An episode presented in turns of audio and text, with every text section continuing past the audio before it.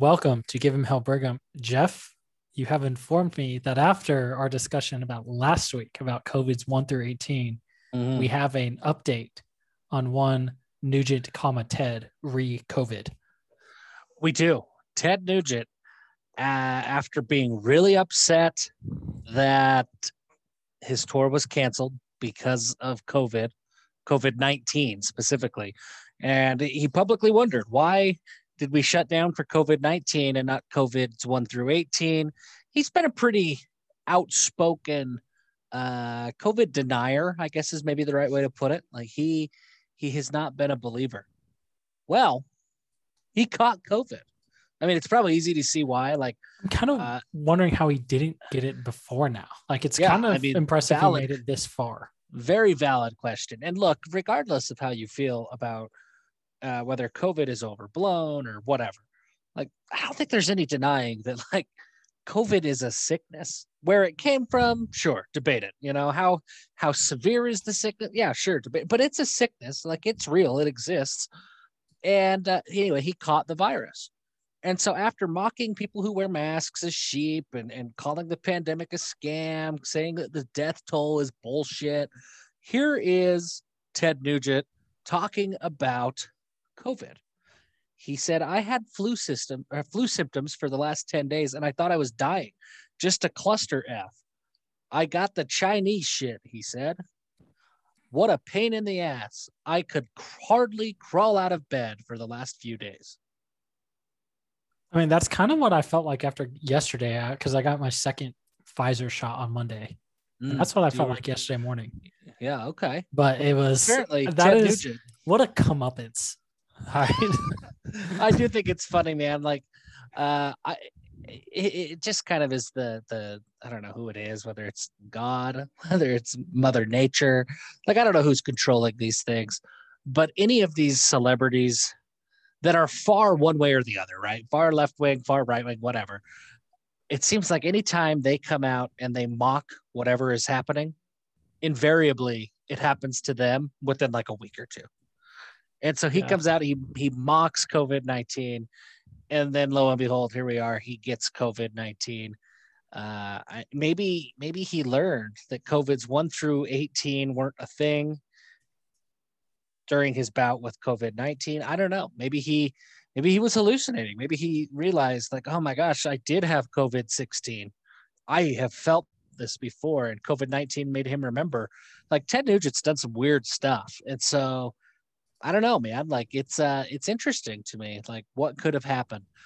But uh good it sounds like he's back on the mend. He's doing Facebook lives once again, which is great. Like he is I don't think he's particularly in shape these days and he was 72 years old, so by most metrics he would have been high risk. And so for him to contract the virus, feel like death but seemingly get over it, good for him. The world needs Ted Nugent's even though he's a little crazy, even though he's out there rocking the boat, the world needs people who rock the boat. And Yeah, well, so I I'm glad he's okay. he's just uh you know he's he rocks the boat he's insane but he's harmless right like he's Yeah, yeah, purely yeah. there for entertainment purposes His quotes are spectacular. Like I, I kind of wish that I was on the Ted Nugent beat and I just got to cover him because uh, he's a fun interview and he doesn't hold back. Like whatever he's thinking, it doesn't matter whether you agree or not or whatever, but he'll say exactly what he's thinking. It's like a little bit Jose Canseco ish. Like he'll just say whatever pops into his mind, and I kind of dig it. Like it makes it fun to follow, and so I, I mean, I, I, I would be sad if that's gone. yeah it's i mean i'm also it's got to be he's got to be pretty like a straight edge like fairly healthy just because of the era when ted nugent was popular like Mhm. if he was doing what all the other musicians of his day did his body like he would be falling apart by now Mhm. So, you know, so it's, I think he's probably fairly healthy for a 72 year old, especially one who was touring with who knows how much booze and drugs for 40 years. Oh yeah, for a very long time. Um, we haven't talked about this. I don't think we've ever talked, and this is not on the agenda, and it's not directly tied to Ted Nugent, but it's kind of in the same mold of you just it's like a spectacular disaster that you can't look away from. We're not going to get into the uh, George Floyd, Derek Chauvin verdict. You you guys know we're not going to delve into that. But I did find it really entertaining this week, uh, following O.J. Simpson's thoughts on the trial. Oh, I missed that. Yeah, I don't like, like I don't know if I follow OJ on Twitter. Does he still have his Twitter account? Oh, he does, and he still doesn't tweet. He just does videos. Okay. And it's still spectacular. He had a thing about a week ago where he was really upset about the expert witness and he kind of talked about his own a little bit with expert witnesses. Uh, he talked about the verdict and what he thought was going to happen and his disgust. Anyway, I mean, just real fascinating stuff. OJ Simpson, the real OJ 32. Follow him. It, I think he makes uh, I don't know what Twitter's stock price is, but like 20% of it is because of OJ. Like, I just I absolutely love OJ. I just followed him and that I will go through and instead maybe instead of scrolling through TikTok tonight before I go to bed, I'll scroll through OJ's Twitter feed. It'll, speaking speaking of Twitter, I have you ever heard of Steakums? Um, before I like two weeks had ago. not before two weeks ago. No. Right. So Steakums is apparently a uh they basically it's like frozen cheesesteak ready to go. Like it's the Sounds it's just gross. it's just beef that is sliced super super thin and it comes like in a box it's like sheets and so and it's just sliced super thin ready to go and separated by parchment paper so you don't have to deal if you're making a cheesesteak you don't have to slice it whatever so obviously it's not as good as like a fresh ribeye but it's like you know the yeah. sometimes you want like a, a really nice Polish sausage, but you're not going to say no to a hot dog, right? Like it's it's the hot dog compared to an actual, you know, like okay. a, a so their Twitter account is hilarious of posting things completely unrelated to like to their brand. It's like so it says like their pin tweet. This is the official Steakum thread of threads to organize our top tweet storm rants over the years. Topics include scientific literacy, critical thinking, memes, cognitive biases, woke brands, polarization, conspiracy theories, and more. Steakums is the give 'em hell Brigham of frozen foods. I love it. We need more of us. So after this, I was said, you know what? I'm gonna go buy myself some damn Steakums. And the is it any good? You know, it wasn't terrible like because it sounds disgusting. No, me. I mean it's just like it's meat. Like the only ingredient listed on the package is beef. Hmm. So it's I mean it's not so it's not like I mean I have a meat slicer, right? Like I've made yeah. Like full, like cheese steaks, cheese steaks, like gotten good ribeyes and like made good cheese steaks, but considering it's like half the price per pound of what normally you'd pay for a ribeye and you don't have to slice it and deal with any of the cleanup and I like I mean on last Friday or whatever, I had a cheesesteak for lunch that I made myself in less than five minutes. And so there's, you know, given the time trade off, okay. it's okay. it has a place. And as I mean, I tossed it in the pan, whatever. I seasoned it with some SPG and then tossed it in like in a bun with the melted some provolone on top. And it was I had a cheesesteak in five minutes. So there's something to be okay. said. There's a home for that. Yeah. So but they yeah, so they've got all these different things. Go look through their pin tweet. You can go read through all of them and it's great. So, I mean, we can go through. And I initially saw this uh, because they called out Neil deGrasse Tyson for being stupid and told him That's, to log off of Twitter.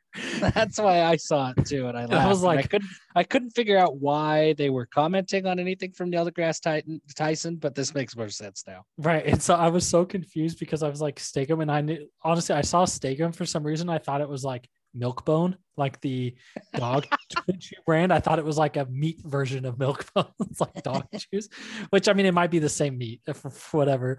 But it's yeah. So it's like here's this very high quality content. Friendly reminder: in times of uncertainty and misinformation, anecdotes are not data. Good data is carefully measured and collected information based on a range of subject dependent factors, including but not limited to controlled variables, meta analysis, and randomization. Outliers attempting to counter global consensus around this pandemic with amateur reporting or unverified sources are not collecting data. Breaking news stories that only relay initial findings of an event are not collecting data. We have to be careful in our media consumption. It can be difficult to know what to believe in a time when institutional trust is diminished and the gatekeepers of information have been dismantled. But it's more crucial now than ever to follow a range of credentialed sources for both breaking news and data collection. All we have are limited and evolving metrics that experts are deciphering and act upon immediately to the best of their ability. This terrain leaves many openings for opportunists and charismatic manipulators to lead people astray by exploiting what they want to hear. It's about half the thread, but it's all very, very good. So I they do not sponsor us, but we will sponsor their Twitter feed by referring Yeah, okay. them because it is very like it is nonpartisan. It is not like it is just very good, solid advice. So props to whoever is running the Steakum social media feed. And actually, I want to get them on the show. I'm going to figure out who it is, and we're going to invite them to be on the show. You figure that out. The last thing of, of random stuff that I have to talk about. Uh, you before the show started, you tried to mock Crocs a little bit. You did. There was no trying. You mocked Crocs a little bit, and I'm a Crocs guy. Uh, I am too said- as of this week because Well, you're you're a you're an elite Crocs guy. I'm a give me the give me the hard stuff. Regular Crocs. I only own Crocs because I saw that they sell some normal looking sneakers that are like mesh. And I was like, oh, those probably comfortable and they don't look like you're wearing Crocs. So, and I Right. got them and they're very comfortable. Highly Well- recommend the LiteRide Pacer is the brand, is the model. I just bought some because at your recommendation, as we're sitting here talking, I bought some, and I bought a pair for my wife. Not the same brand, but actually they have flats. This is the Crocs Women's Reviva slip-on sneaker. So we're not sponsored by Crocs, but I sure want to be. I'm a Crocs guy, and let me tell you why I'm a Crocs guy. This week I made breakfast nachos, and I could go on and on about breakfast nachos and how they need to be a thing because they were spectacular. But the best part of the Crocs and how that relates is I can just slip on a pair of Crocs, walk outside, go do my whatever I'm doing. I did it on the Blackstone, but like I there as I was making my own potato chips, which I had never done before until this week, and Did they the were the Blackstone got your skill your cast iron like it got the oil hot enough to do it? Yeah Do you have took- the took a little while, but it got. do you have the stock hose on it? Or have you don't know what that- switched the hose? The like uh, no, I have the stock. Yeah, so yeah, yeah. apparently there's one I can send you the link because I saw someone post on Facebook. So right the default that it comes, it caps out at like one PSI of like the Mm. pressure of the propane coming through. For like 20 bucks on Amazon, you can swap it out for one that will go up to 10 PSI. And so you can make get your Blackstone like, I don't know, five, six times hotter than it can normally now. So you can crank that thing up if you want to. Uh, I didn't need to, but that's good to know because it did take a little while to get that hot. Uh, but anyway, I, as I was flipping these potatoes and making my chips, I splashed oil on my shoes. And the beauty of Crocs is you just wash them off with the hose. So they're super comfortable. They slip on and off and they just get clean. They are like the perfect backyard barbecue shoe. And I say this, uh, Cam from Bam Bam's Barbecue, one time I got into a discussion because I, I am a very public croc lover, have been forever. And on Twitter, I was talking about my affinity for Crocs. And Cam at Bam Bam's agrees for that exact reason. Now, I don't know if Cam listens or not. Cam, if you do, we need to get you as a sponsor. We need to get you on the show. Come and, and teach us your ways. Like we, we need to work that out. But I also want to hear your thoughts on Crocs because it's important. Garrett, I'm glad you've come this far, but I need you to go one step further. The thing is, I already have a backyard pair of flip flops, so I do just It's not the same. It's not the same. You need a backyard pair of Crocs, and I promise you, it will edify everything that you do. If okay, if you buy them and order them to send them to my house, I will wear them. I, I, I might need to do that because I, I really believe that they are better. But breakfast nachos, that's what I made. That's my quarantine kitchen for the week is breakfast nachos. And I'm looking at the the pair right now that I ordered, and they are currently on sale for eleven dollars less than what I paid for them. So Did you Get get your the gray ones that are 48 bucks? Yep. That's what I got for Yeah, 48 bucks. I initially I ordered the navy ones, but they oh dang it, those are back in the I ordered the navy, and uh, you might want to check the sizing because I ordered a uh like Normal This- size, and I had to go is size this down. isn't my first Crocs purchase. okay. There you go. Tell me I need But to check the then the navy ones were out of stock in the size that I needed, but now they are back in stock, and the ones that I ordered are cheaper. So Amazon, we got problems with your supply chain here. So Robbie McCombs, if you're listening to this, we're gonna have a conversation about your Crocs supply chain. Our, our resident uh, Amazon expert. But Garrett, breakfast nachos to bring the show back onto where our show goes. Quarantine kitchen. I made breakfast nachos, and really, I, I I thought about nachos, and and we, I had had this thought several months ago that breakfast nachos need to be a thing, and I think you were among the many at that point who taught me about chilaquiles, that there is a Mexican. Is it a Mexican dish? Is it South American? I, I'm not sure, but whatever. It's There's a- is Mexican dish. Okay. So there is a Mexican dish um that is like a Latin flair on nachos. Delicious, spectacular. Several months ago, you you taught me about those. By the way, my wife just texted me. She heard us talking about Crocs and reminded me that on our honeymoon, I took her to the Crocs outlet.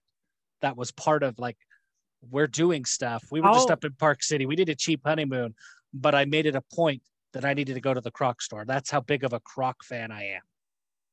It's a miracle that you got married. I mean, it's a oh, yeah. miracle that I got married, but it's like doubly so. Oh yeah, there's without question. It's a a really really I don't know how to explain it. Miracle is the only way.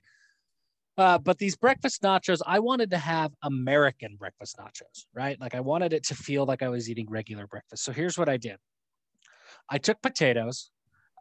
I have become. We've talked about a mandolin slicer several times on this show. Yeah. phenomenal for slicing potatoes into perfectly the, the whatever the thickness of a potato chip should be. So I sliced up some potatoes and I fried them and I made potato chips. And then I just grilled, you know, like on the griddle, just bacon, sausage, eggs, and I can't remember what else I did. Some other breakfast related things.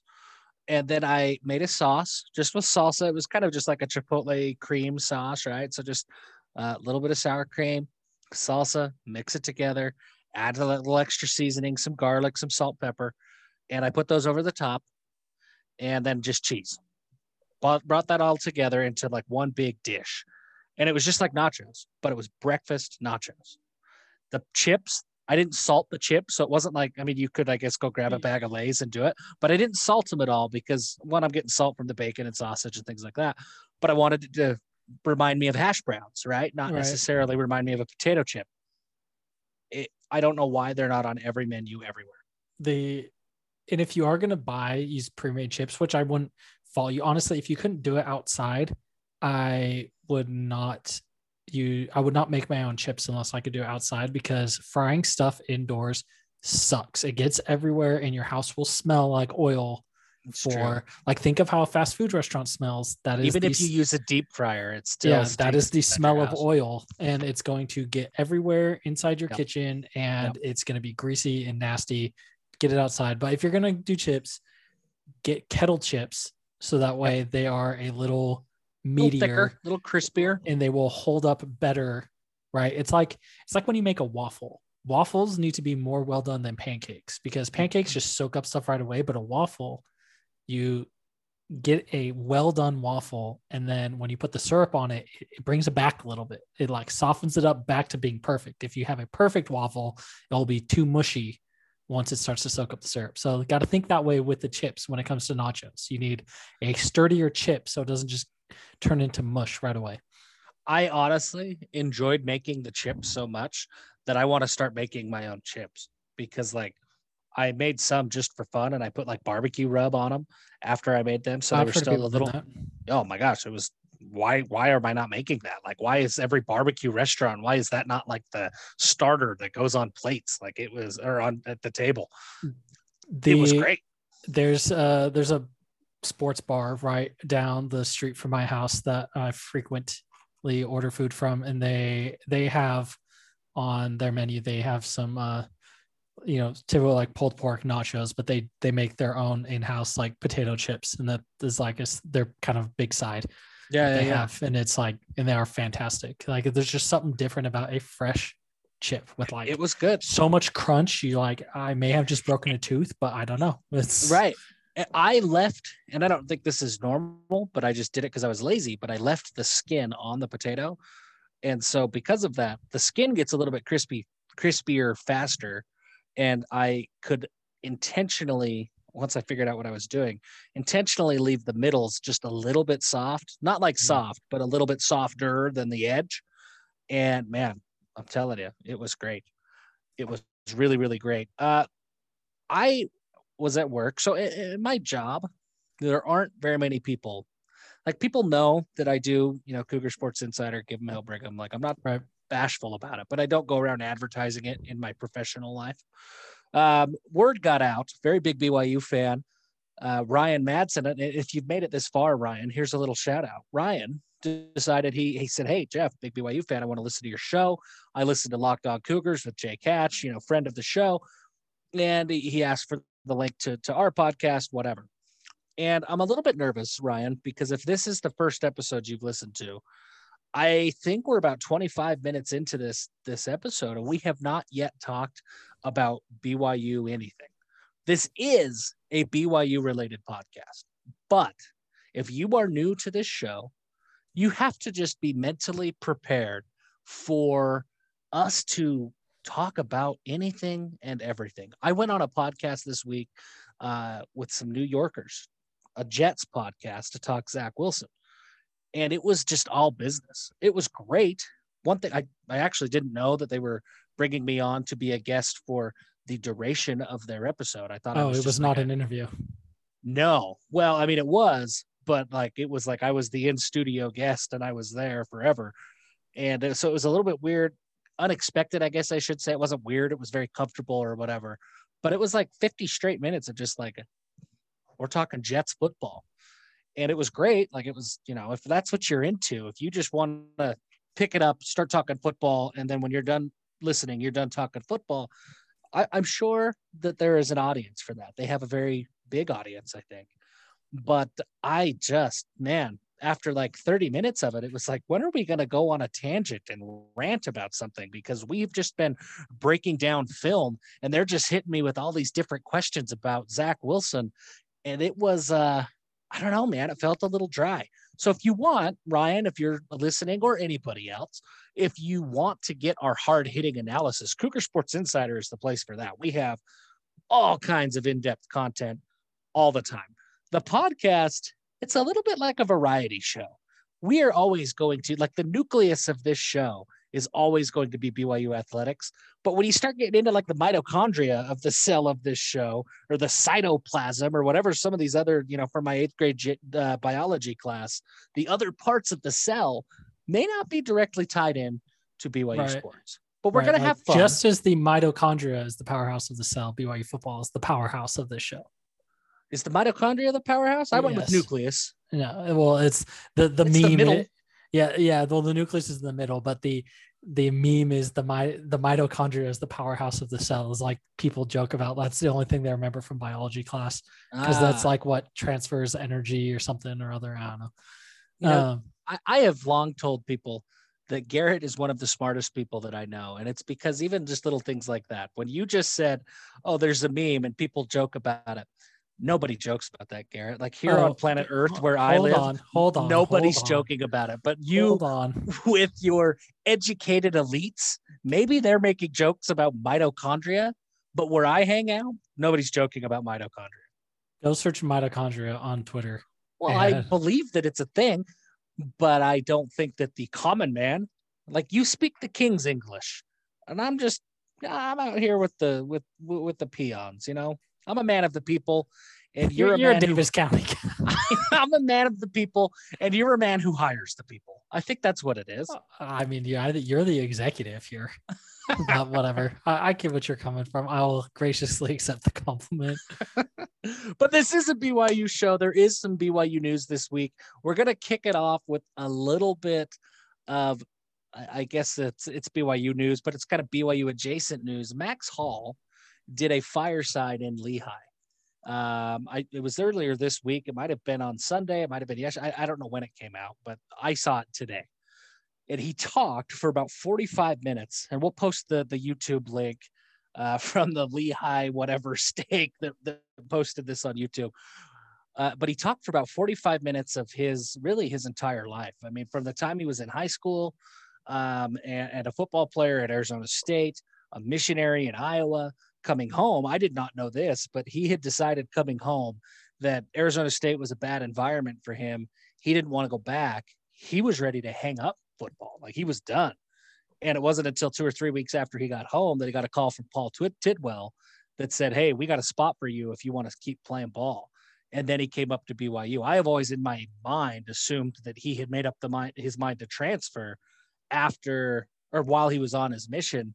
But based on what he said at his fireside, it wasn't. Like he came home, was ready to hang up his cleats and be done with football. Uh, so thought that was really interesting. But he goes into uh, in depth, who uh, you know who he was a, as a football player. Obviously, we know the quarterback at BYU. Talks about his experience with the Cardinals and, and talked about his couple of years in the CFL. Uh, but then he really goes in depth into his struggles with addiction and what that meant, right? Like his struggles with addiction, but what that did to his entire family. And I, I've heard the story. I think everybody's heard the story, but I, I really hadn't heard him open up and be that vulnerable about the story. Uh, and he said he, he makes a reference before he starts talking about everything that he's not shy or bashful about telling his tale. He'll tell it all the time, but in, it's pretty rare that he does it with the spiritual aspect of what that journey was like and what that meant for his family. Uh, he opens up and says, "Yeah, he he battled with the drugs for for five years, and his family knew about it, and he lied and he manipulated them to keep it a secret and not to tell anybody, and that he would get over it." But he never did, right? Until obviously the, the, the news broke and he uh, he was arrested he he talks about how he got so deep into the addiction he wasn't just addicted to cocaine i think everybody like that's what he had when he was arrested he was addicted to anything. He said anything I could get my hands on. Oxycodone. He was just in a bad, bad place. Yeah, really bad place. And and what is so powerful about this story is how open and transparent he was about it all. And he talks about how I mean, we're not going to delve into the the uber religious side of this. Like, if you want that, you should go watch this video. Even if you don't, I think you should go watch his talk. I think anybody can learn from this. But he talks about how he got through it, how his family helped him through it. The part I thought was was really cool is one of the first people to visit him, uh, actually the first people to call him after it all went down. So he got arrested, and they he didn't go to prison, right? He didn't go to jail. They just sent him back home after he got arrested, and he turned off his phone initially because who wants to deal with what you know the onslaught is going to be but he felt prompted to turn his phone back on so he turned it back on and the first call that he got was from brandon doman who was you know obviously his former coach but we're now talking five six seven years post byu i mean it, it, it had been a while. Yeah. And coach doman still is the first one who reached out to him and said hey man we got you. And when you listen to him talk about coach doman it was like, man, I don't know what BYU needs to do to make sure that Coach Doman knows that he is still part of that BYU legacy, BYU family, whatever. That guy is a stud. And anyway, Max Hall's story, absolutely phenomenal, well worth 45 minutes of your time.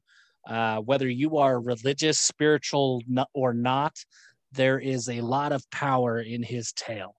Uh, I, and I would strongly encourage everybody to go and invest 45 minutes into to, into what Max Hall had to say.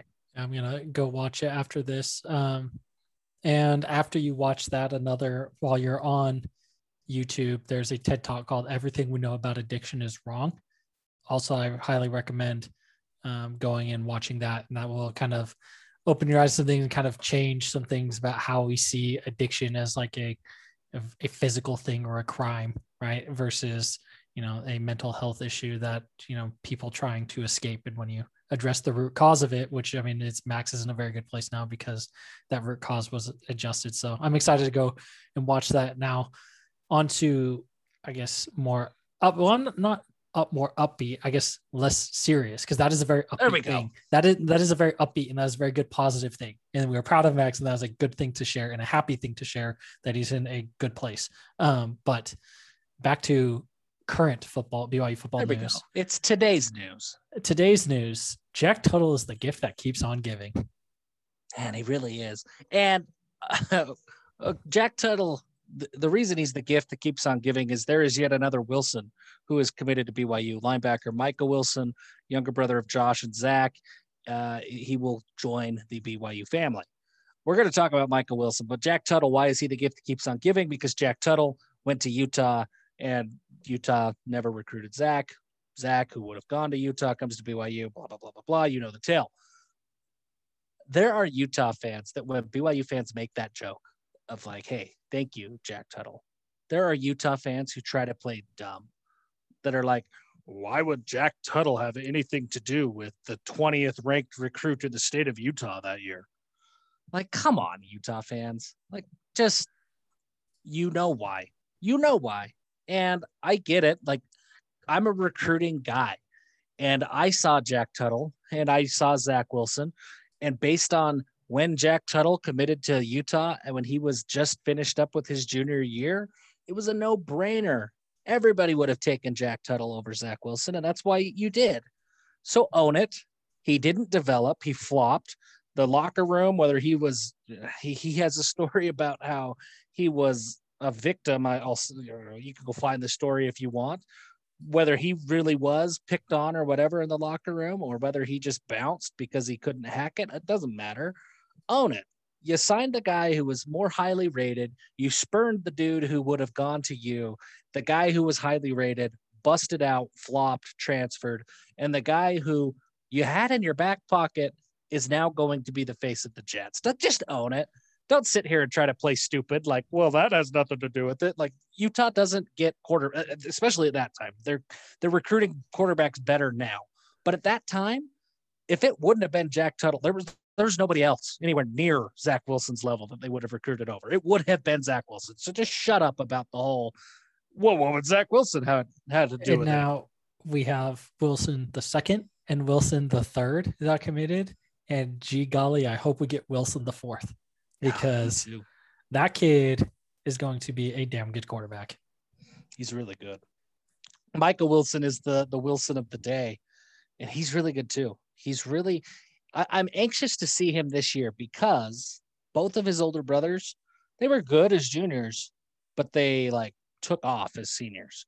And so I'm anxious to see Corner Canyon's absolutely loaded again. So I'm anxious to see what uh, what Michael Wilson does this year.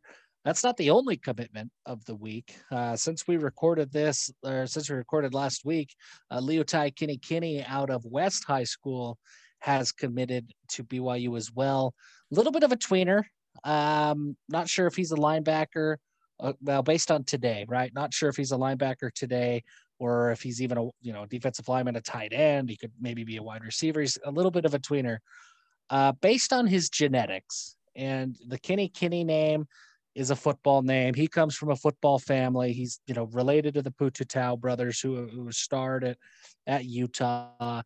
Based on the genetics that exist in his family, I have zero doubt in my mind that he becomes a defensive end at minimum and potentially a defensive tackle. Yeah. Like Fua Pututau was like 215 when he was playing at Cottonwood High School, and I think he's playing at Utah at like 305. Like he's a big dude. And so while it remains to be Yep. seen how Fu, Fu is listed at six one two ninety now. yeah, he's huge. And so it remains to be seen if, if Leotai will will you know follow that same kind of trajectory. But those those genes are there. Uh, if you have it pulled up, Taniela Pututau, what is his weight? Because Taniela, now again, like there's maybe not a direct correlation here between the Kinnikinnies and the Pututau, but it's the same blood. Uh, let's talk about Taniela Pututau because I think there's a lot of similarities. Uh, he's listed six three two thirty five. Okay, that's a defensive end, and I think that's where Leotai is headed. Uh, he's not there yet. He played sparingly as a junior this last season. I think he was battling an injury, if I remember right, so he never really got off uh, and was able to play consistently. But he he did play, played well. West was okay. They went to the state tournament. West is never a powerhouse, but he should have a big senior year. I'm excited about it. So two strong additions that both kind of fit the mold of this recruiting class of versatility. Yeah. Guys so, that can play multiple spots. um, and Hauati Pututau was uh, listed. He played linebacker in high school at 6'3", 230, and then when he's finished the year at 6'3", 305. Yeah, I mean tackle. They got those that family has that family has frames on them, and I believe the and I was mistaken on this, but I don't know. I know you follow Jake Langi, who is um, Yeah. He's the well, he's a recruiting analyst coordinator, whatever title they give him. He's on the recruiting staff at Texas, and um, and he is Harvey Langi's first cousin, whatever. And he, I know, I believe that the uh, Kini Kinis and the Pututaus are also related to the Langis. So it's a very and I don't know. He remember he one time I saw him post. It was like the list of everybody from like it was like everyone from like his great or great great grandparents. So like not like oh we're all related, all related, but like fairly enough of like we all can tell you how we're related, like at least close enough that we can say exactly who is related to who and intermarried, whatever. And it was a really fat long list, and the Kini Kini name and the Pututau name were both in there. So it's well, and if it's the Loggy name is affiliated there, um, I think he's also related to crap. I think he's related to the Wolfgrams. I'm pretty sure that Jake Langi and, and Ricky Wolfgram have some sort of a connection. Um, anyway, there's a bunch. So I think the Tuiakis are, are thrown into there too. I think Ilaisa Tuiaki, throw him out there as well. Uh, like so, football runs in this blood, and, and that's one thing to to look at. Um, BYU's coaching staff, perhaps more than most, they really they they look at projections. People think I'm a little bit weird when I like on our, our Cougar Sports Insider boards when I start talking about the physical development of these players that BYU is after. That is one of the biggest things that BYU looks at. Like they will look at. I had a conversation uh, once upon a time, in fact, with Jake Langi, in fact, about a guy. This was several years ago. Um, but a, a guy out of Utah County, I remember vividly who we were talking about. And I, I sat and talked to Jake for like 10 minutes about the thickness of this player's neck. And I thought that was really weird. And I knew nothing about this player's neck, but we sat and talked about his neck because the neck, like he was looking at the neck and it's like, oh, yeah, he's got a really thick neck, which means he's a little bit underweight right now. But the way that polys are built, if they have that big, thick neck when they're young, that means the weight is coming. And now it's been two or three years, and the guy's playing defensive line in the Pac 12. So, like, okay, the, the neck thing ended up to be true. I had no idea.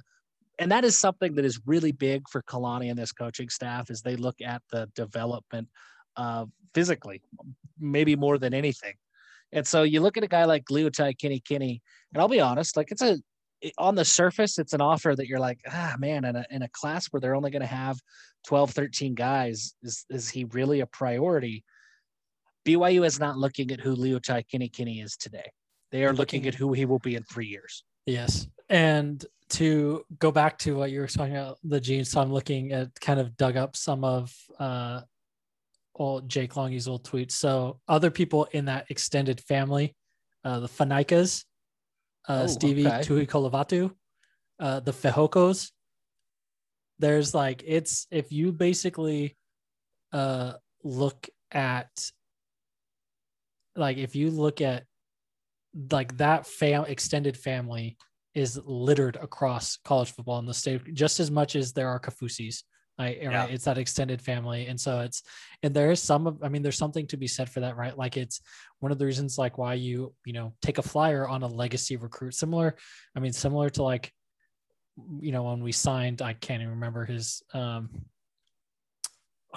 last name. Who was the player, the linebacker from Pittsburgh that we signed um last year? Hoke. Yes, Hoke. It's like right. It's like okay, this kid is down as a player, played in the NFL, probably going to be like looks okay now took a decent jump between his junior and senior year he's got room that he's got a frame that he can grow into the genetics are probably there he's going to fill he's going to fill out and those are the kind of guys if you're looking at where byu is where you're not always going to compete like yes there will be you know there will be the chaz use there will be the raider demoonies right that come through but you got to kind of have to project at what guys will become and it's a lot easier i mean it's you know, as we were jokingly saying about, you know, like talking about Steakum and collecting data, right? Like it, it is having being a legacy recruit and having an older brother or a dad or uncle, like someone that also played.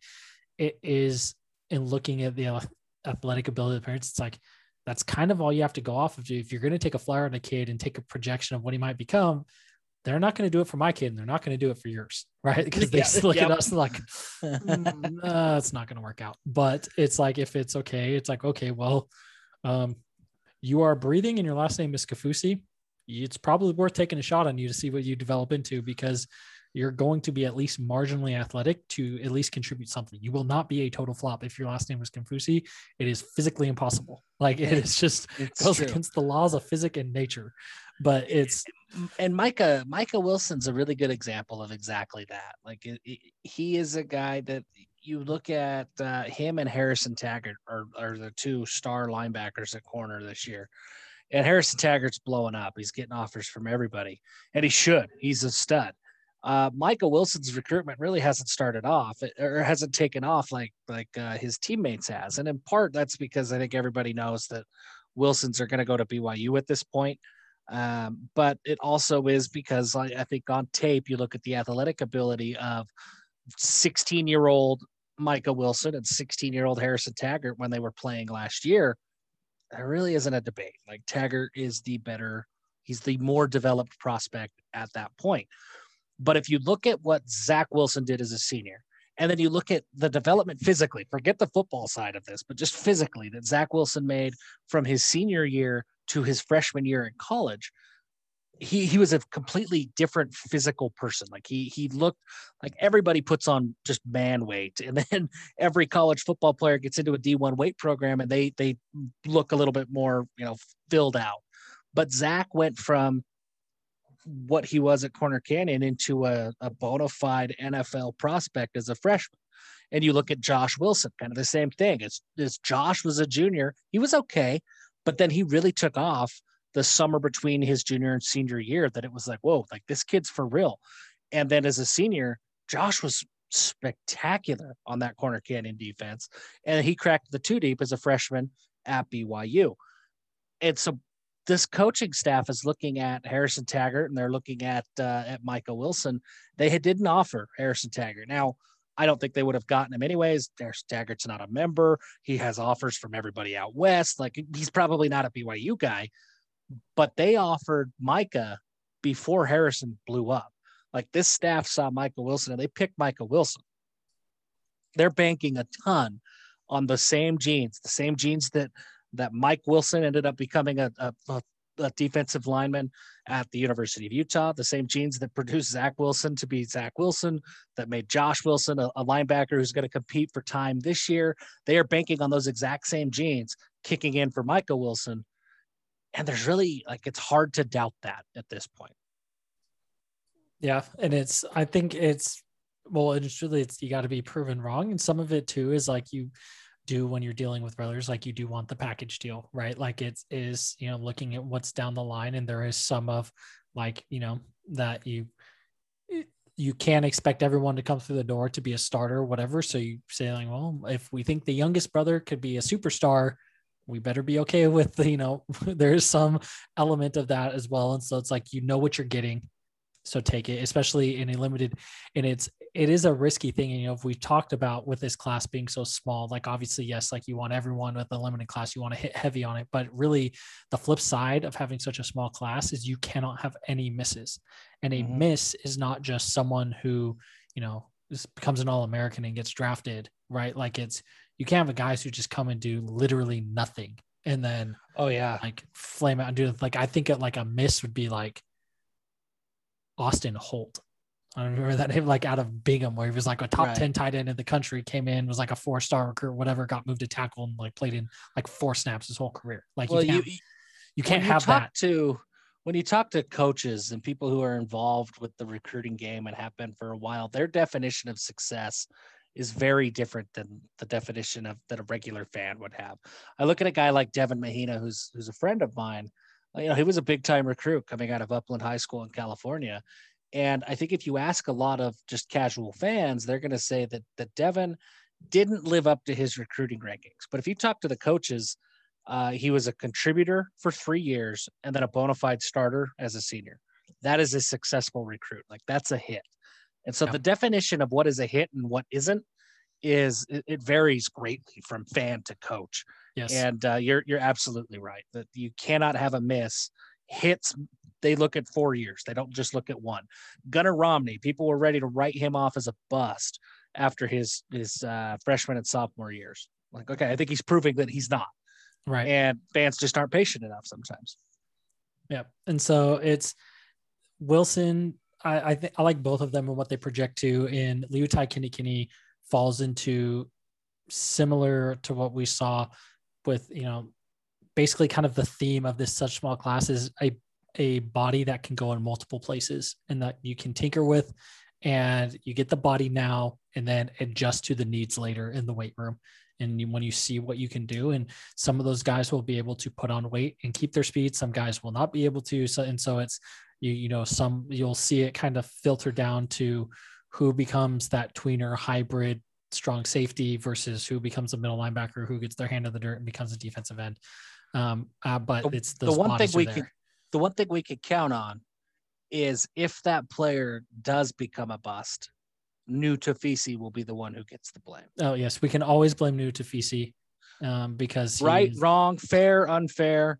That is what I have learned is that Nu'u Tafisi in the strength and conditioning program is always wrong.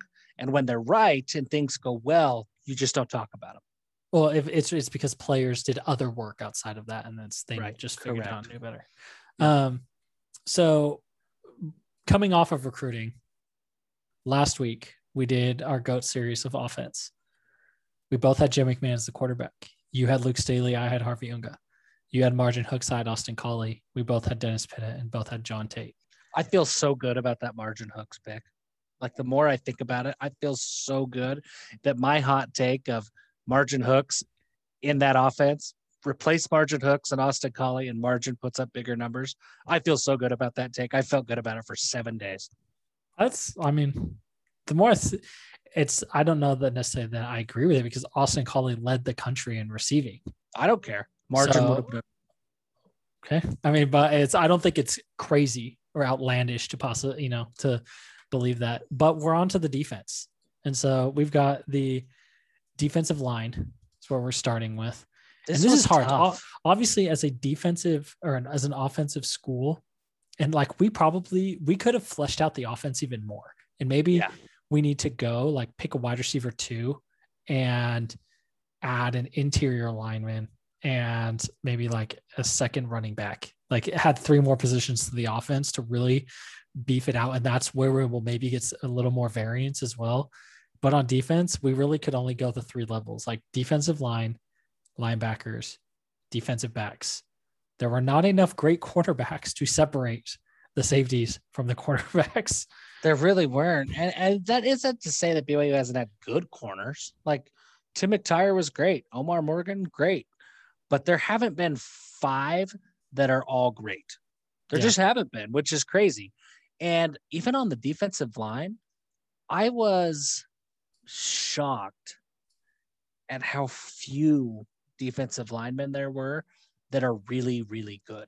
The ones who are there are really, really good Yeah. but there weren't very many that you're like, oh yeah, unquestionable. That's a guy. Yeah. So our, our defensive line list, here's here's where we got.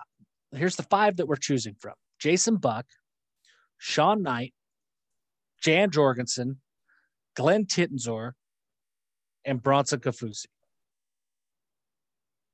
So, not- including Ziggy Ansah.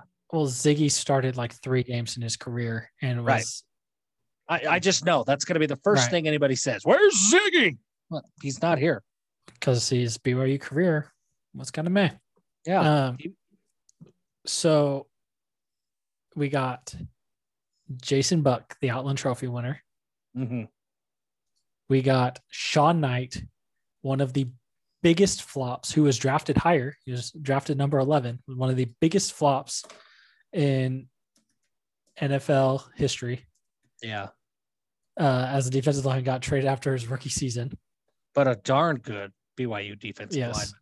I mean, you, That- don't, you don't get I was not I was not old enough. I, I was negative years old when Buck and uh, Knight were playing, but I've heard that uh, there's an argument to be made that Shawn Knight was better than Jason Buck at BYU. Yes. So, um, do, do, do, what is it? Uh, Shawn Knight is the third highest draft pick in BYU history. Yeah, he was good. Well, I don't know how. I guess. Well, I guess you count Steve Young as the first round, the first overall pick, right? Because it because Steve went in the supplemental draft Tampa Bay, so that means Tampa Bay had to they gave up their first round pick the following season to take Steve Young, right? I don't know with that draft because that was when the whatever league, the AFL, whatever it was called, or the uh, the um, oh gosh, why can't I don't know what USFL? Yeah, after USFL. Donald after Donald Trump ruined the USFL. Yes. So that was it was a funny draft because it wasn't a regular supplemental draft like the one that Harvey Unga was drafted in. It was a, a, a like a, player disbursement. Draft. Yeah, kind of between the CFL and the USFL. So I don't know if any team sacrificed picks in order to to because like yeah, Steve Young would have been first overall. I think Gordon Hudson went like 20 something in that same draft. But I don't think that they are considered a supplemental pick in the sense that Harvey Unga is. Uh, there was something funny with that draft. Yes. So it was actually a, I got it up right now. So it was a one time supplemental draft for college seniors who had already signed with either the USFL or CFL in an attempt to head off a bidding war in its own ranks for USFL and CFL players. Because I mean, this is 1984. This was before there were huge, huge things. Like at the time when Steve Young got signed by the LA Express, that was the biggest contract like in pro sports. And so this, so yes, yeah, so he was number one overall in that. Um, but in the, dude, there's like some random things like the USFL had some dudes on like Steve Young, Mike Rozier, Gary Zimmerman, Reggie White. I think like, yeah, Reggie White. Like had some Hall of Famers. Yeah. So it was um, but yeah, the, I mean there were guys like getting drafted that were, you know, I mean, most of them were from the, I mean, most of them were USFL guys, but there were like, I don't know, Christopher Woods was, but he, you know, got they he was drafted after, but it's like he went to he's from Alabama and went to Auburn, but then chose to sign with uh, the, it happened all the time. And so yeah, just back there, some guys were like, oh, Gordon Gordon Hudson Gordon Hudson was an All American, revolutionized the tight end position, and decided to go to the USFL instead of the NFL. I yeah. think he was still, I think he was drafted twice if I remember right. But I we're getting off track, uh, which is what we do. Um, but it was a funny. Uh, a funny draft. Anyway, all of this, anyway, I'm trying to remember what we were talking uh, about. We are talking about Knight. Shawn Knight. Yeah. So take out Steve Young Jim McMahon was selected fifth overall. Ezekiel Ansah was selected fifth overall. Shawn Knight was selected 11th. Like he was this until Z, Ziggy Ansah came around, he was the second highest draft pick in BYU history. Flopped. Okay, I, whatever. I have and, a confession before we before we make our selections. I know that there are some defensive linemen from like the 70s that probably put up big numbers. Yeah and I, I absolutely know there are some defensive backs from the 60s and 70s that are still on the uh, like the all-time interceptions list. I did not include them because football did not start at BYU until LaVell Edwards got there. I don't care what anybody says. And with all due respect to our guy, you know, Peter Van Valkenburg, football did not start at BYU until LaVell Edwards got there. Yes. Just like so, football did not start at Utah until Urban Meyer got there. right. And so we are drawing a line in the sand, and it really, for the most part, we're talking LaVell forward. And I'm not throwing that caveat out because I feel like we don't have the capability to look back. I am throwing that caveat out because I don't believe that those really good players in the 60s like they couldn't make their team any good at all. So I refuse to acknowledge them as an all-time great. That is valid maybe, point. Maybe I'm wrong, but I, I refuse. And if you want to change your minds, you can change them. But okay, so Jason Buck, Shawn Knight, Jan Jorgensen, who left as the Mountain West all-time career sack leader and somehow never even got a camp invite The most That is- inexplicable I, NFL story. have never understood that. Glenn Titensor who's two-time All-American, playing the film. Bronson Kaufusi, obviously great third-round pick. I, th- I am going to take Glenn Titensor because he was a two-time All-American, mostly because I refuse to take Jason Buck, based off of every time I've heard him on the radio or in an interview with anybody in the last five years. That's fair, actually. He's obnoxious on the radio. Um, yeah, you know, this one's tough for me. Jason Buck probably is It's the purely answer. it's the purely Oh, it's personal. Yeah, no, I get it. It's personal. I understand that. Jason Buck probably is the right answer. I, I didn't see him play or Shawn Knight play to really split hairs there. I remember Bronson Kaufusi just tormenting quarterbacks. Like he was so big and so good. And I feel like his stats are like there's a huge giant asterisk with his stats because they inexplicably made him a linebacker for a year. Remember that nonsense? Yes. I remember after that bowl game, the Miami Beach Bowl, when uh Nick Howell was saying he was like, Oh, well, you know, he's a linebacker in certain situations, but we're not going to like put him in coverage. And then someone threw and it was like he got beat in pass coverage for a touchdown that they ended up losing the game on. Yeah, like he was playing linebacker. It was just awful. If he was used correctly, I think Bronson has the best stats out of all these guys. I mean it might just because he was, you know, there for four years. He was there for four years. He's a freak of a human being. And the dude bleeds BYU football. So call it recency bias, call it whatever you want. I don't care. I'm picking Bronson Kaufusi. Okay, I will give you that. Um, I did not realize this that uh well, so I knew that Bronson had obviously like he was let go by the Jets. Um, I did not know that Bronson is now on the Packers roster as a tight end. Yeah, he's flipped, he's switched over. And Corbin is an offensive tackle at 49ers, I think. I can't Uh, yes, he's on the practice roster now. Um, which I saw that Corbin got engaged last weekend, so congratulations to him. Ah, good for um, him. But yeah, so Bronson Kaufusi and his stats, see what yeah, it was like that one season, but his senior year, man, 11 sacks, 20 TFLs. Like he It was 20 insane. he was insane in 2015. So Yeah. you said Bronson, I said Glenn Titensor I thought maybe, you know, because Jason Buck won the Outland Trophy, maybe it was like kind of a weak year for, you know, def- linemen, whatever. And so maybe that's why Glenn Titans did. Do you know who won the Outland Trophy Glenn Titans' senior year? I do not. Friggin' Mark May. That dude is the worst.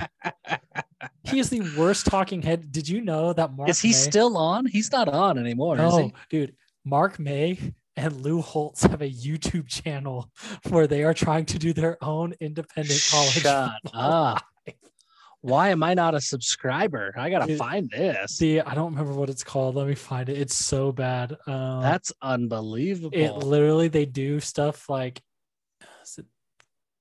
Mark May, Lou Holtz, the the crowds. crowd's line. Yes, Oh, they I'm subscribing. do their own thing, and it's like you look at the things. Our podcast is more popular than theirs. So look at this. It's they have things 12 views, 35 views, 34 views, 31 views, 19 views, 37 views. Uh, this makes me sad. I mean, not really, but kind of. Like it's they have, I mean, they've been doing it for a long time. Um, and Oh, that's funny. they have they have they are having 1,090 videos with 16 views. They have almost 2,000 subscribers, and of the 2,000 subscribers, uh, 1,984 of them are not watching one of their most recent videos. Yes, and the banner on their YouTube page says Wall Street smarts and crowdsourced data, precision, precise prediction analytics. I'm so confused at what is Ah. going on here, but it's some serious boomer technology issues with Mark May and Lou Holtz on here. what an unbelievable uh find that is. I i can't wait for the season. Uh, i want to skip linebackers. So you got you got glenn titans there i got Bronson Kaufusi. i'm going to skip linebackers because there's a whole conversation there. We're going to go to defensive backs and then back to linebackers. Defensive backs you talked about it. We're combining corners and we're combining safeties. Here's our five and people could argue and say that other five deserve it. Danny Sorensen's not on this list. Kai Nacua is not on this list. Like there are some guys who are very, very good that are not Um, on this list. Tom Holmoe is not on this list. Not on this list. So here's our five. Like BYU's got a ton of safeties. They just didn't have corners. That's really the problem. Aaron Francisco, Kyle Morrell, Derwin Gray, Brian Mitchell, Omar Morgan. Tim McTyer is not on this list. Tim McTyer is not on this list. Gennaro Guilford is not on this list. I mean, even going back to like guys like Craig Bills, like Craig Bills was no scrub. Like he was very, very good. Yeah. Not on this list. This is To me, the answer is simple. I this one is maybe the most obvious one to me. And maybe it's because uh it's a little bit like a Luke Staley pick that I just loved him. But Aaron Francisco was unreal. Yeah. and I feel like he's the most overlooked like BYU legend ever. He doesn't get He was- included with the legends, and it's but he was stuck on some bad defenses, right? Like it's Yeah. he- Yep. It's um, I'm trying to even see. I it's weird they don't even have his stats on the website. That's not Uh, BYU's- we've talked about it. BYU's new website's a nightmare. yeah. Um, He had 330 tackles, um, 16 and a half tackles for loss, and he had how many interceptions? Seven career interceptions from the Yeah, strong well, safety and spot. he he laid the wood on some people too. that uh, yeah he, like he was byu's troy polamalu is who Yes. he was like people were afraid of francisco and Fran- aaron francisco man like he was just 20 years too early because he he he's chaz ayu is who he is like if he was playing today he'd be in like that hybrid linebacker safety role and he would just annihilate people yeah, uh, so Aaron Francisco's my guy. And so I, as much uh, Kyle Morrell is probably the pick that most people would pick. Uh, Derwin Gray, great. I think Can't go peop- wrong. people who are active on social media would pick Derwin Gray because of his Twitter presence. You know, Sure. May fan. Um, And he's uh, great. Had I, a good NFL career. I mean, it's dude, it's so hard to kind of choose between these because right, like Kyle Morrell, right, like saved. I mean, Kyle Morrell won a national championship for BYU. Yes, and that is not lost on me. At the same time, like Omar Morgan, when you talk about, and we were just talking about guys that play in the CFL. Like Omar Morgan had a very good. I mean, he played for a decade in the CFL and was a three-time CFL All Star. Right, like He it's a, he was a stud. Like and- he he clinched the the the Cotton Bowl. yes, he clinched the Cotton Bowl. So it's, I mean, Aaron Francisco. Uh, it's so hard. This is like it's splitting hairs because there isn't one that's just like, this is the toughest one that we've had. Of Uh, for me, it was Because- easy. Like it really was. Like Aaron it's Francisco, because it's like he's so versatile. Aaron If- if- Francisco could do it all. Yes, I- I'll give you that. If you're looking at what you could pull them into and do today, it, like if we were playing the game today, then I mean Omar Morgan's only like five nine, Derwin Gray's like five ten, Francisco's like six three, Brian Mitchell not that tall of a guy. I don't even know how tall Kyle Morrell is. Kyle Morrell was like Brandon Ogletree, though. Like I don't care what his size is. Like, He's he was just a- listed. He was a dog, man. Like he had it. um. Oh, I did not realize that Kyle Morrell passed away last year. He did just last I- year. Actually, I do vaguely remember that now. Yeah. Um, of ALS, but the, you know, I, I, well, I agree with your Aaron San Francisco is Chaz Ayu ahead of Chaz Ayu's times. I have to go with Kyle Morrell simply because of that one singular play against Hawaii. Yeah, I mean, there's you cannot go wrong. If you were adding Kyle Morrell to your team, you cannot go wrong.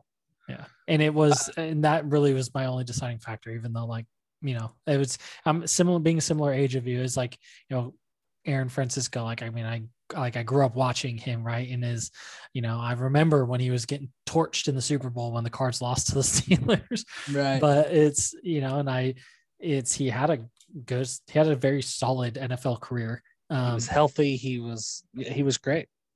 Yeah. So I I don't think you can go wrong with Aaron Francisco either. Unless we have the linebackers, which maybe we should have expanded this to like inside and outside, but there've been so many scheme changes over the years. It's hard, it's to, hard right? Hard to say. And there's this is where there's going to be guys left off the list. And so, dude, we we could have probably gone 15, maybe 20 deep, and and yeah, you wouldn't you wouldn't. It's really is linebacker you, but Van Noy, Fred Warner, Shea Muirbrook, Leon White, Rob Freight Train Morris?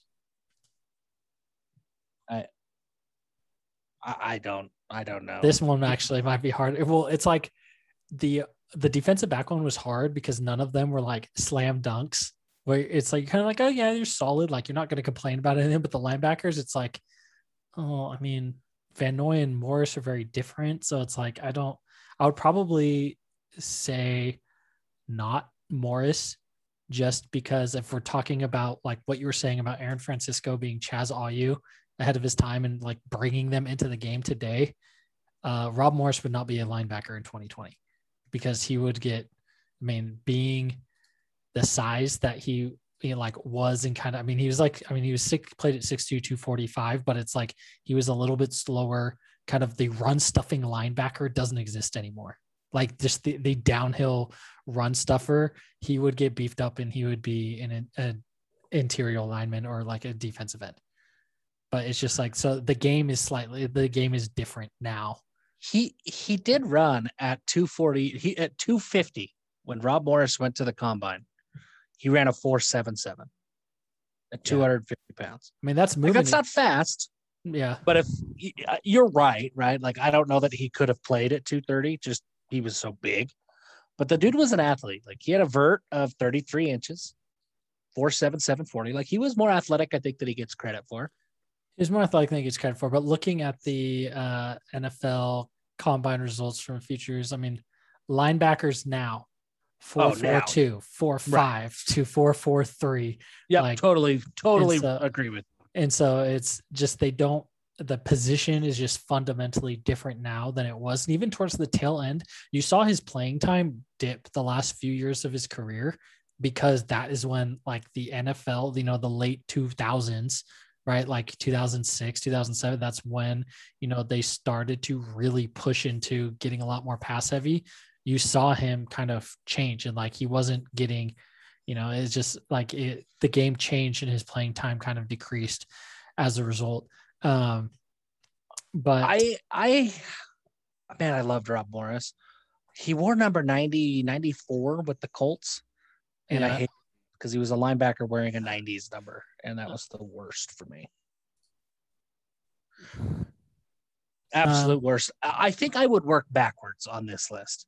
And for me, I as much as we love him because of what he did in the Cotton Bowl, because of who he was during that 1996 season, Shea Muirbrook is the first guy I cut from this list.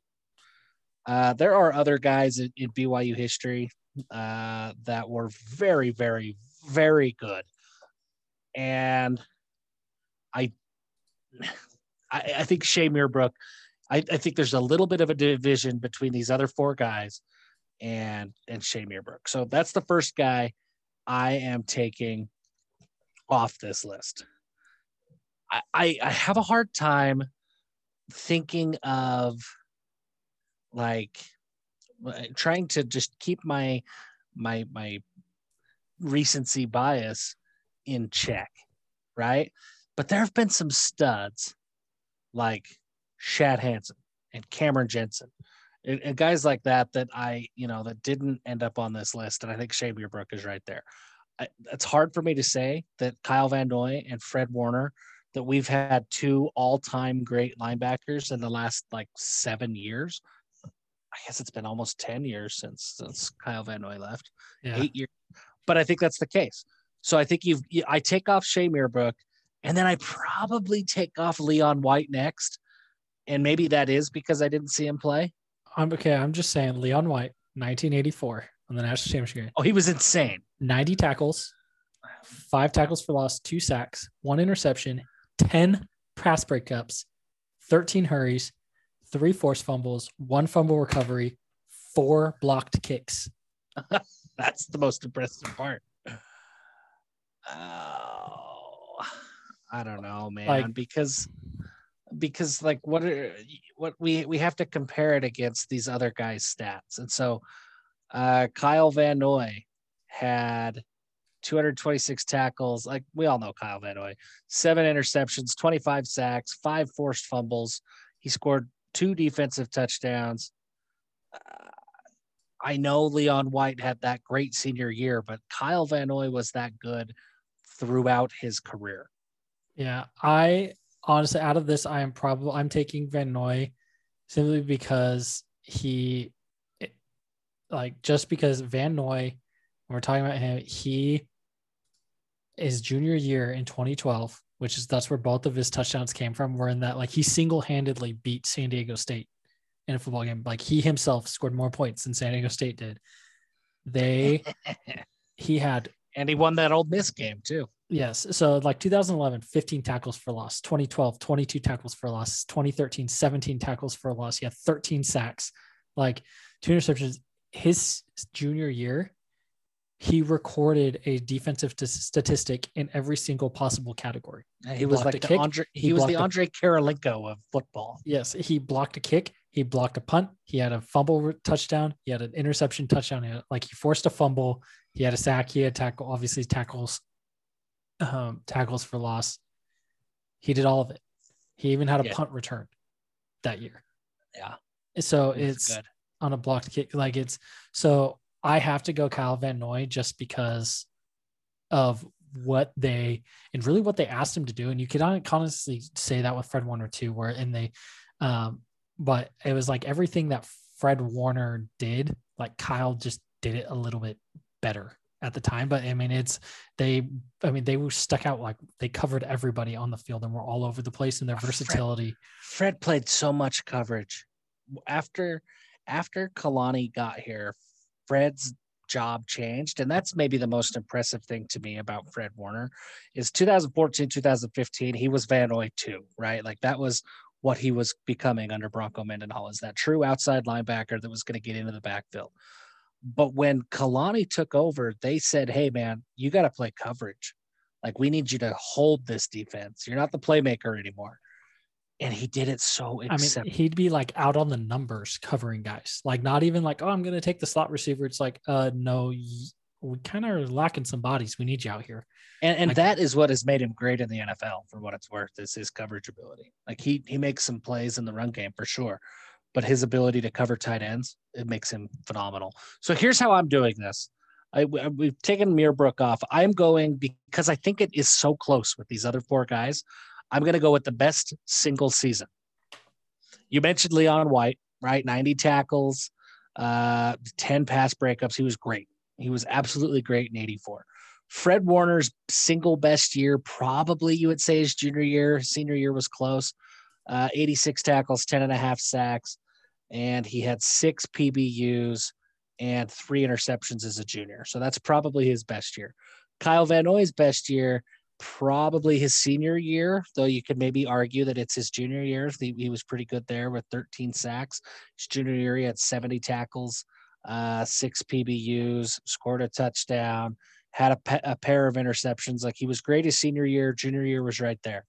Rob Morris's junior year, 147 tackles and six sacks, 16 TF or, uh, tackles for loss. Yeah.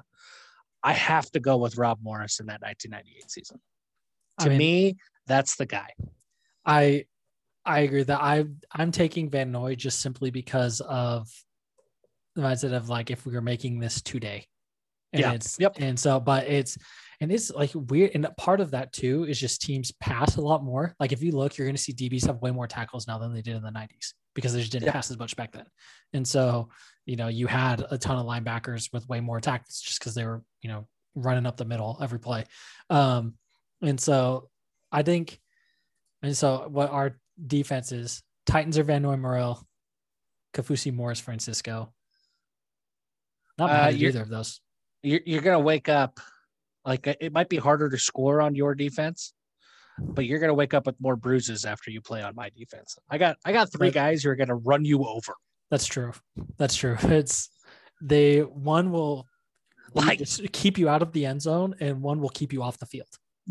it's like Bronson Kaufusi on on my three man team here. Uh, six foot, a hundred. Bronson Kaufusi hit everybody like a truck. Is probably the softest player that I've got out of my three. Yeah, that's yeah, that's and that's really saying something. but while we while we marinate on this, Jeff, this is the longest episode we've had in a while. Oh, it's, oh, we've been going. Like, I just looked at going, the clock. I know it's going. it's almost eleven o'clock for you. I mean, it's I when we started recording, I was the only one up in my house, and so it was kind of easy to run long.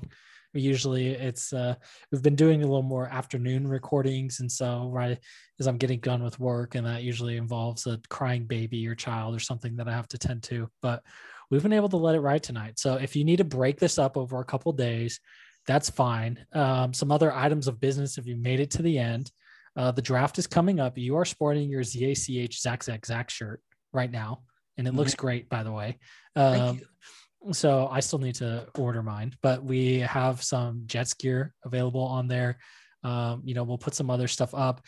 Tickets are went on sale for the opener against U of A. Um, they you can go on sale. Use the the code PSL to get into the pre-sale um, I haven't looked. At, I didn't look this morning to see how many were left, but the entire lower bowl, except for the end zones, was sold out yesterday. And then, um, at least on the and then on uh, the BYU side was emptying, but there was some stuff left on the U of A side. There uh, is. I'm looking now, and there are six. I mean, there's like singles. Uh, yeah, most there's singles left on the sidelines. You could get some. It looks like I don't know. This is probably row like 15, 20 ish in the end zones on either end zone, but most of the lower bowl is gone. So the most of the lower bowl is gone. Um, you can. Oh, what the the oh that's funny. They said this for like uh, the uh, the PSL even on the Allegiant Stadium website. It's like pre-sale, whatever. The passcode is Vegas to get. um, but the uh, so they yeah so that's up there. Come by see us. We will be there. I don't know maybe figure out doing something. You know we i actually talked about this with uh, jake welch just today. Jake welch is a contributor over at cougar sports insider great friend of ours. Uh, we're gonna do some sort of a meetup in vegas. I don't know what that is. I've never orchestrated a meetup. Like i've gone to games and people have approached me and we talk and I, I want to talk to everybody, but I've never been conceited enough to say, "Hey, there's a an event. I'm putting it together. Come find me." Like that feels weird for me. Like I can't wrap my head around that. The last time I did a meetup like that was going to the UCLA game in 2015. Mm-hmm. Went to Maggiano's in Vegas the night before the game. Met up with a bunch of people, uh, like Bean and James Justin Mace were there, uh, and a couple other people met up some people, and Pierre Guzman and I got locked inside a mall because ah, we we let or because we had gone out the door and it was like the way somehow we went out into the parking garage, but the parking garage was like locked and we could not get back in to go back around to where our car was because they had closed a divider in the parking garage, and then we could not get back into the mall because the Maggiano's was the last thing open, and it was a, it was an experience. But that that seems like it. We're gonna do something down in Vegas. I don't know what. It'll feel weird. I am staying at the Palazzo, and I will probably I the Palazzo Sports Book is the most comfortable sports book that I've been to in Vegas and there's some good ones. Like it may not be the best, but it's the most comfortable. So I I am gonna vote that we meet at the sports book in the Venetian. I guess it's not actually the Palazzo Sports Book; it's in the Venetian. But we meet there. Maybe we go to dinner. Maybe we just meet Saturday morning at, the sports book. Place your bets. Watch some of the early games or whatever. Uh, but we'll we'll figure something out. Vegas is gonna be fun uh, COVID will hopefully not be a thing. You got your second Pfizer Pfizer I got my shot. second shot. Yes, I got mine a couple of weeks ago. Uh, I'm fully vaccinated now. Like I'm all the way. I can go back to licking doorknobs. It's time. So uh, hopefully by the time September rolls around, this is a thing of the past. We'll have a good time. You know what I'm really looking forward to, Garrett? We haven't talked about this, so here we are. It's the longest show we've ever done. I'm assuming your family is asleep at this point. Yes. Yeah, so is mine. So it's a little easy to to, to ramble.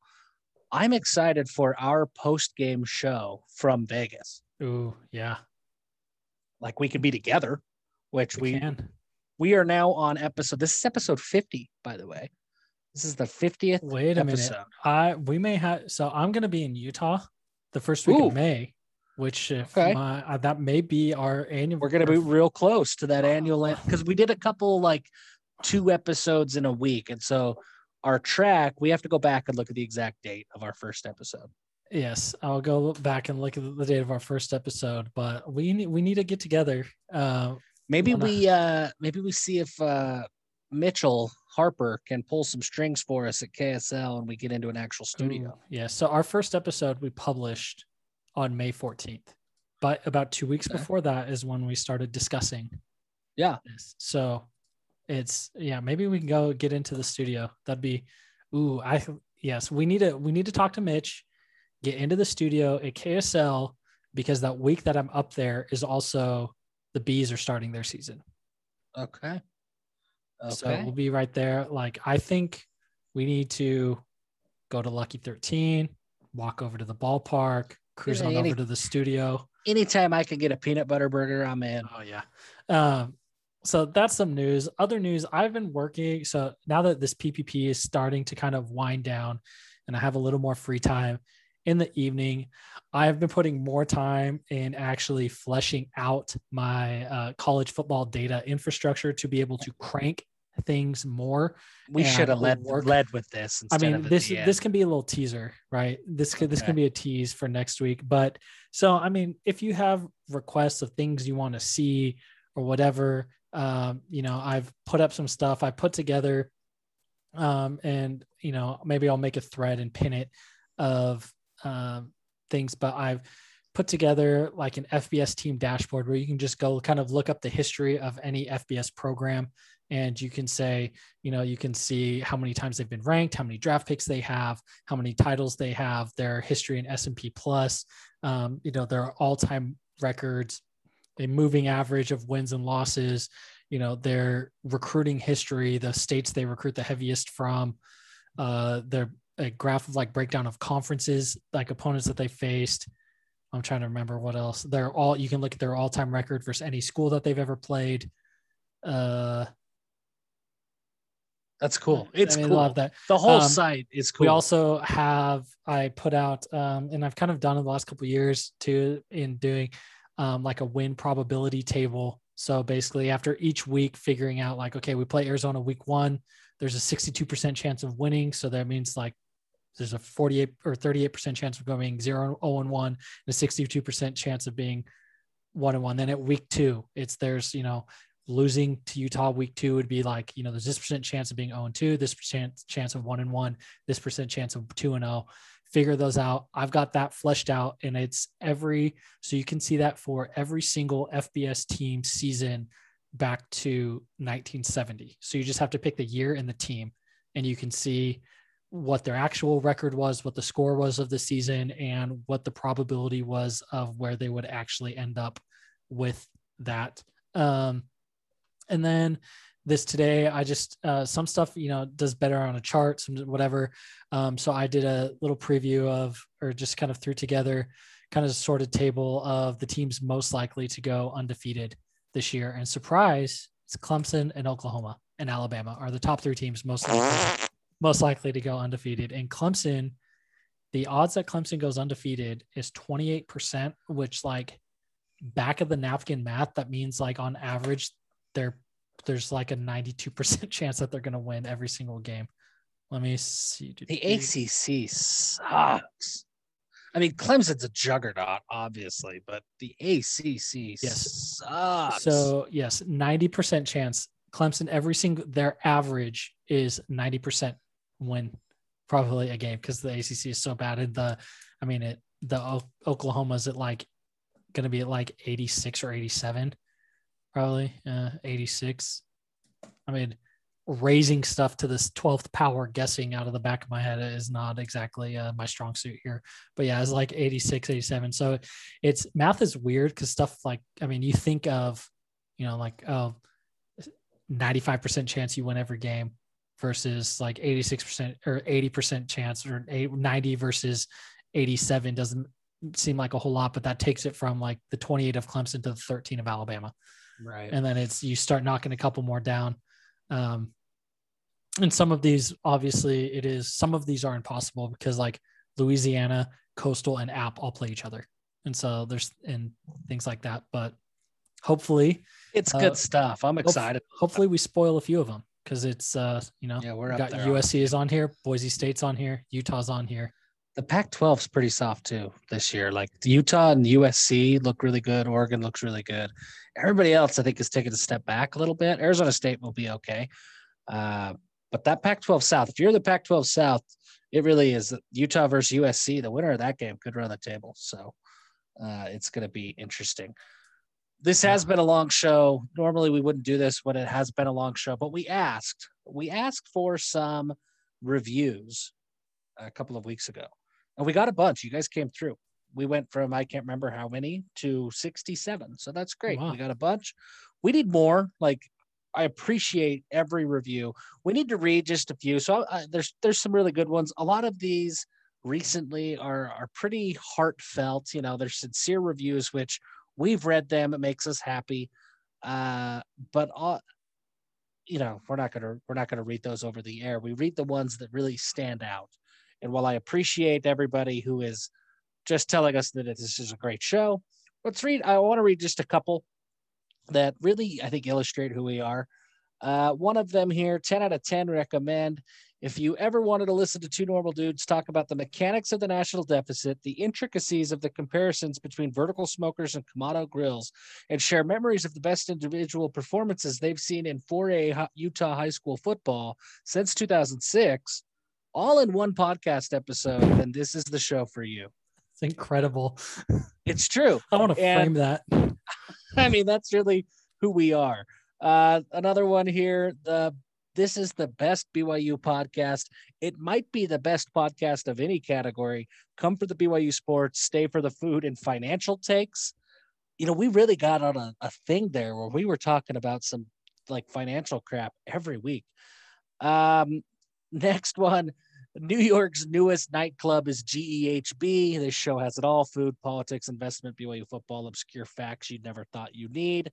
Uh, and I mean, overall, really great. Please continue to review. Please subscribe. I don't think we've ever asked anybody to subscribe. I was thinking about this. Like I, I when we do like our weekly write up of the show, I'll say please subscribe to the show.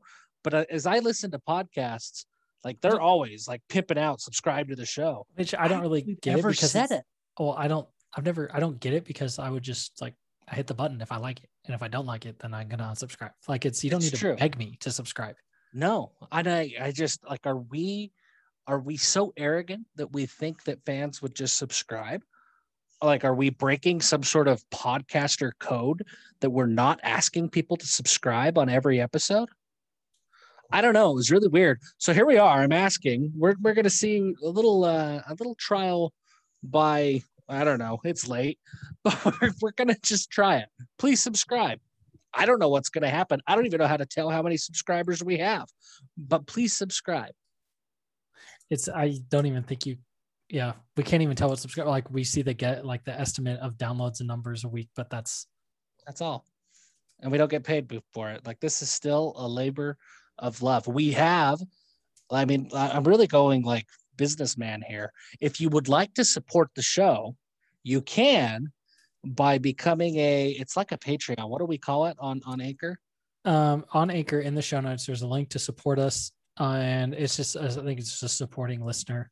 Um, you can you can set it up uh, there. Yeah, there's a link in the show notes every week to throw a few pennies our way, and we ha- we have a couple people yeah, we do.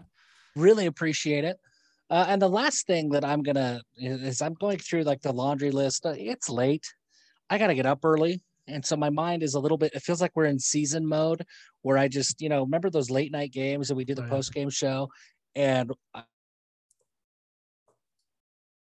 we would just I don't even know what we would talk about. I'm kind of in that frame of mind, but I am writing. Uh, I don't know what to call it. It's kind of becoming like a thesis. Is like the closest thing that I can think of, but it's pretty satirical. Uh, so I don't really know what to call it. The best like comp that I can think of is: Do you remember? Did you ever read Shea Serrano's like dissertation that he did on the Office episodes? Yes. It's kind of like that. And so if you know what we're talking about, great. If you don't, sorry. Like when it comes out, you'll you'll get to see it. But uh, it's becoming like a 20, 25 page like miniature, like I say, a thesis, whatever it is, on what it's like to be a BYU fan that's our age, a BYU fan who missed the glory days. Because it's different, you know, like I listen to my dad talk about the days, and that is not my experience with BYU. You know, they said something on this Jets pod that I was on earlier this week, and I loved it. They closed the show by saying, Don't let the Jets ruin your day. And that resonated with me because it's like, man, like BYU has broken my heart so many times that I've never tasted that forbidden fruit of undefeated like the glory days people did. So I've started to write. I've got like nine chapters that I will be writing, nine or 10, I can't remember. And they're not long, it's like three or four pages each. And I, am writing like this thesis of, in a, a comical way. I hope people enjoy it of what it's like to be a BYU fan post the glory days. So that will be coming out I want to make sure it's good. That will be coming out in the next few weeks. Between glory days is why I want Ooh. it to be between glory days. Well, let's have a, a, little a flicker of hope in there somewhere. You you, you have more faith than I do. Yeah, maybe. but with that, it's been a great night. I will let you get off to bed. We will plan and we will plan a get together at least, you know, even if it's just, hey, we're going to be at this book hanging out uh, in Vegas. And we will plan that. Uh, hopefully, I mean, I don't know. Maybe we'll do a get together if we figure out what not like when going to a bees game uh, when I'm up in Utah, and then going and doing recording at KSL either before or after the game. We can figure that out too. Um, and but until then, Jeff, until next week, give him hell. Give him hell.